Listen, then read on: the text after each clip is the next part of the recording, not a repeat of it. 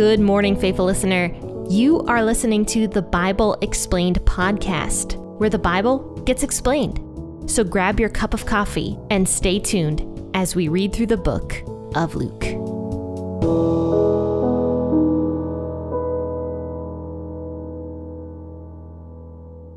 Happy Tuesday, faithful listeners. This is Jen here. Thanks for tuning in to share a cup of coffee with me as we discuss Luke chapter 10, verses 25 through 42. So grab your Bible and let's go ahead and jump right in. I'm going to be talking out of the WEB version today. Behold, a certain lawyer stood up and tested him, saying, Teacher, what shall we do to inherit eternal life? And he said to him, What is written in the law? How do you read it? He answered, You shall love the Lord your God with all your heart, with all your soul, and with all of your strength, and with all of your mind, and your neighbor as yourself. He said to him, You have answered correctly. Do this, and you will live. But he, desiring to justify himself, asked Jesus, Who is my neighbor? Jesus answered, A certain man was going down from Jerusalem to Jericho, and he fell among robbers, who both stripped him and beat him, and departed, leaving him half dead. By chance, a certain priest was going down that way. When he saw him, he passed by on the other side.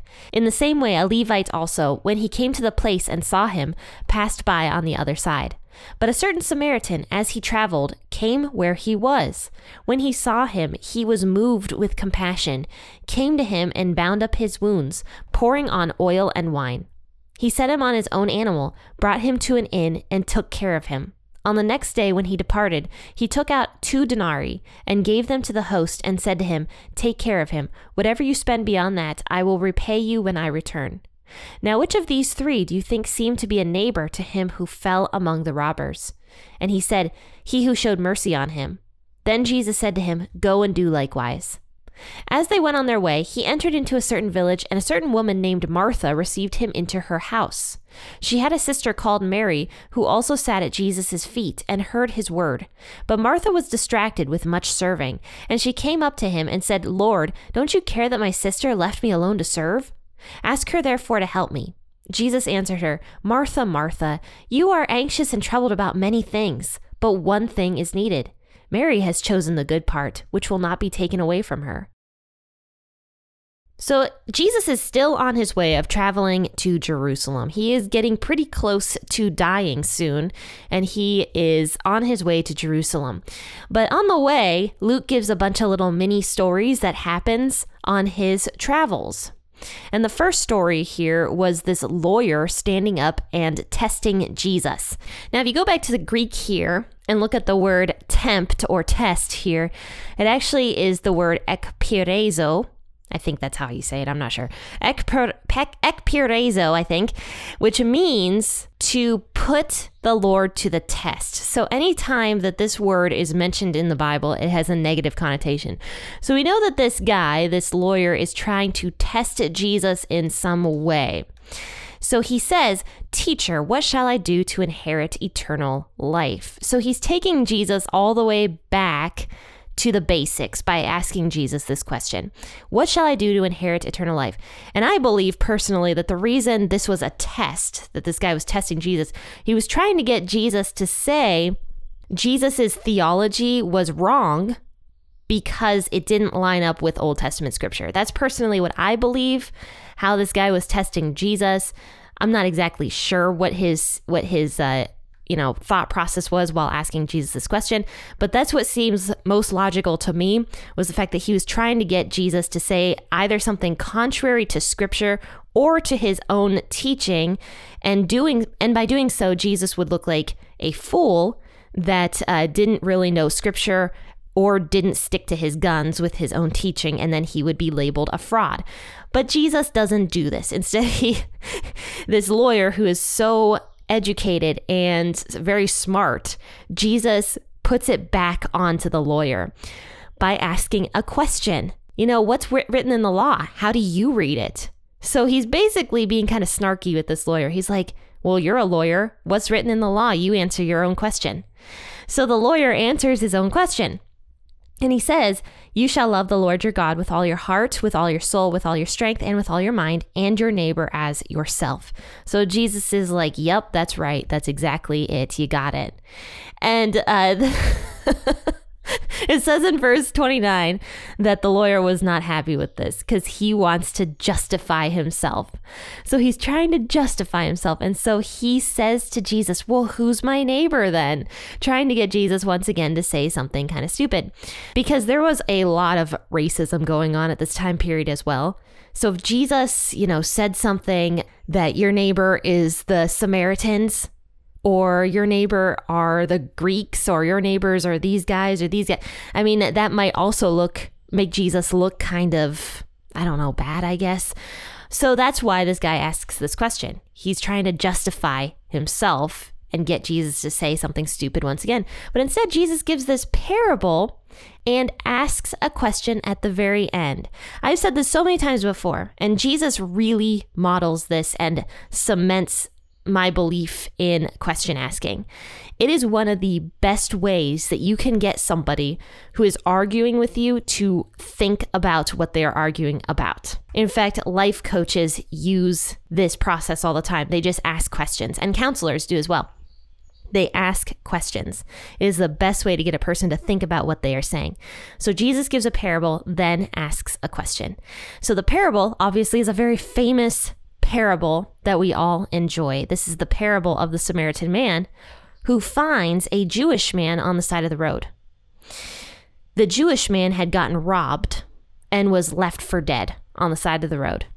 And this priest, who people back in these days believed priests were just, you know, the best people in the world. You know, they were so holy, they knew the scriptures so well, they were very educated and smart. So, of course, this priest would help this guy on the side of the road, right? But no, the priest is grossed out by this guy. He doesn't want to help him. So he passes by on the other side and leaves this man for dead. The priest does. Then a Levite does the same thing. Once again, we've been talking about the Levites in our Old Testament episodes of the Bible Explained. We've been talking about how important they were and how they were considered to be the firstborn in the Old Testament. So people liked the Levites because the Levites had a very special role in God's eyes. But this Levite man, who wasn't a priest, but he was a Levite, he sees his fellow countrymen dying on the side of the road. But this Levite wants nothing to do with it. So he passes by on the other side of the road. He just goes around the man and doesn't want anything to do with him. But the Samaritan, who the people at the time hated, absolutely hated the Samaritans, and the Samaritans hated the Jewish people too. I mean, it, it, went both ways. It wasn't just bigotry on one side, they both hated each other. And that was very clear because uh, the Samaritans wouldn't let Jesus in to their city because Jesus was a Jewish guy. So on both sides, they just did not like each other. But this particular Samaritan man has compassion in his heart when he sees a fellow human being dying on the side of the road. So instead of passing around him or passing by on the other side, this Samaritan man, even though he's enemies with this guy lying there, he takes this man, puts him on his own animal, and binds his wounds, pouring on oil and wine. And let's just think about the Samaritan man as maybe selling this oil and wine. So maybe he was a traveling salesman who had this oil and wine, but instead of selling it, he now uses it to treat this injured man. Because, you know, wine is a disinfectant. So if he was pouring on this wine on this man's wounds, that would have helped to disinfect the wounds. I don't really know about the uh, the oil if I'm being honest. but Jesus says he pours on oil and wine. And so that's probably a way just to disinfect this guy's wounds and to help him. So the Samaritan puts this Jewish man on his own animal, uses the ingredients he was going to sell possibly on this man, or maybe his own rations that he was, uh, you know, traveling with to help this guy out. Then he takes this man to an inn, pays for the room, and then for the entire night nurses this guy back to to health. But he has to leave in the morning. So he goes to the host who owns the inn and he gives the guy two denarii. So I think I, I can't remember specifically what a denarii was, but it was a lot of money. I think a denarii was a month's wages. I might be wrong about that. But whatever it was, it was a fair amount of money. So the Samaritan gives the host of the inn the two denarii and he says, Take care of him. Whatever you spend beyond that, I will repay you when I return. So he's saying, Take this two denarii, take care of the man up in that room, and when I come back, I will pay you more if you spend more than that. And we don't know exactly how this parable ends, but we know that the Samaritan man went on his own way. But Jesus ends this parable by saying, Which of these three, either the priest, the Levite, or the Samaritan, do you think seemed to be a neighbor to him who fell among the robbers? This is the question Jesus asks the lawyer. And it almost seems to me that the lawyer is reluctant to say the Samaritan. he says, the one who showed mercy on him. So the lawyer doesn't even want to admit that the Samaritan was the the neighbor, the one that was the most neighborly to this guy. So Jesus answers the lawyer exactly, go and do the same. That's what he says. He says, "You're right. That was the guy. So go and do that exact same thing. So without saying that all people of the world are our neighbors, Jesus basically says it and has the lawyer say it instead. so Jesus got himself out of trouble by just asking questions. Isn't that cool? Jesus was so good at uh, you know verbalizing to people and helping people really understand the scriptures. I mean, storytelling, asking questions, fantastic ways to get people to think about scripture. And these are ways that you and I can also defend scripture now is by storytelling and by asking people questions. It's basically Jesus' entire ministry. We see so much of him doing that. So after this, the lawyer doesn't have any more questions, clearly, but Jesus leaves. And he goes on his way and enters into a village. And there's a woman there named Martha who brings him into her house. And she also lived with this woman named Mary, who happened to be her sister. And their brother lived there as well, which we will find out later. Lazarus, their brother, also lived in this house. So it was a house of siblings. So Martha, this woman who takes Jesus in, is all busy and I know exactly how Martha feels. But one thing that really frustrates me about the story of Martha, or rather the way people interpret the story of Martha, is uh, people have a tendency to make Martha out as the pinnacle of busyness and, you know, this and that and everything evil in the world. And that frustrates me so bad. Oh my gosh, it frustrates me. In fact, I really like Martha. And as we go more into scripture and hear more about Mary and Martha, I'm going to tell you why I really do like Martha. I think she's just really down to earth and kind of a funny lady. But anyway, so Martha takes Jesus in and she's busy preparing the meals. And so last week, I actually did an if table at my house. And I don't know if you guys know what those are, but they're basically a dinner where somebody who's the host of the if table will gather a bunch of women together and just fellowship, ask questions, and have a nice time. So I hosted one of these in my house, and I can just tell you that for three days, I was like sweeping my floors. I was making sure that my windows were clean. I was just doing so many really ridiculous little tasks to make sure that people thought my house looked nice. And I'm not even joking, that was truly my only intention with it. And then this story came to my mind because Jesus tells Martha, you are looking at all these minute details and not focusing in on what really matters. That was kind of the moral of the story of Jesus talking with Martha. So I was kind of doing the same thing. You know, the point of the if tables is to invite women over to help them grow in their own spirituality and to talk with them and just introduce them to Christianity. But instead, I'm worried about how pretty my house looks. So I didn't have the right motivation. And that was the same thing here with Martha. She just didn't have the right motivation. She had a good heart. She brought Jesus in. She was preparing the meal. All that stuff is very important. But she, her motivation was not on Jesus or on Jesus's words the same way that Mary's was. But obviously, Martha you know, doing all this stuff, it's not inherently evil to make your house look nice. It's not inherently evil to uh, prepare meals for people. Obviously not. I mean, this story of the parable of the Samaritan literally talks about that very thing of that Samaritan uh, taking in that injured man and feeding him, taking care of him.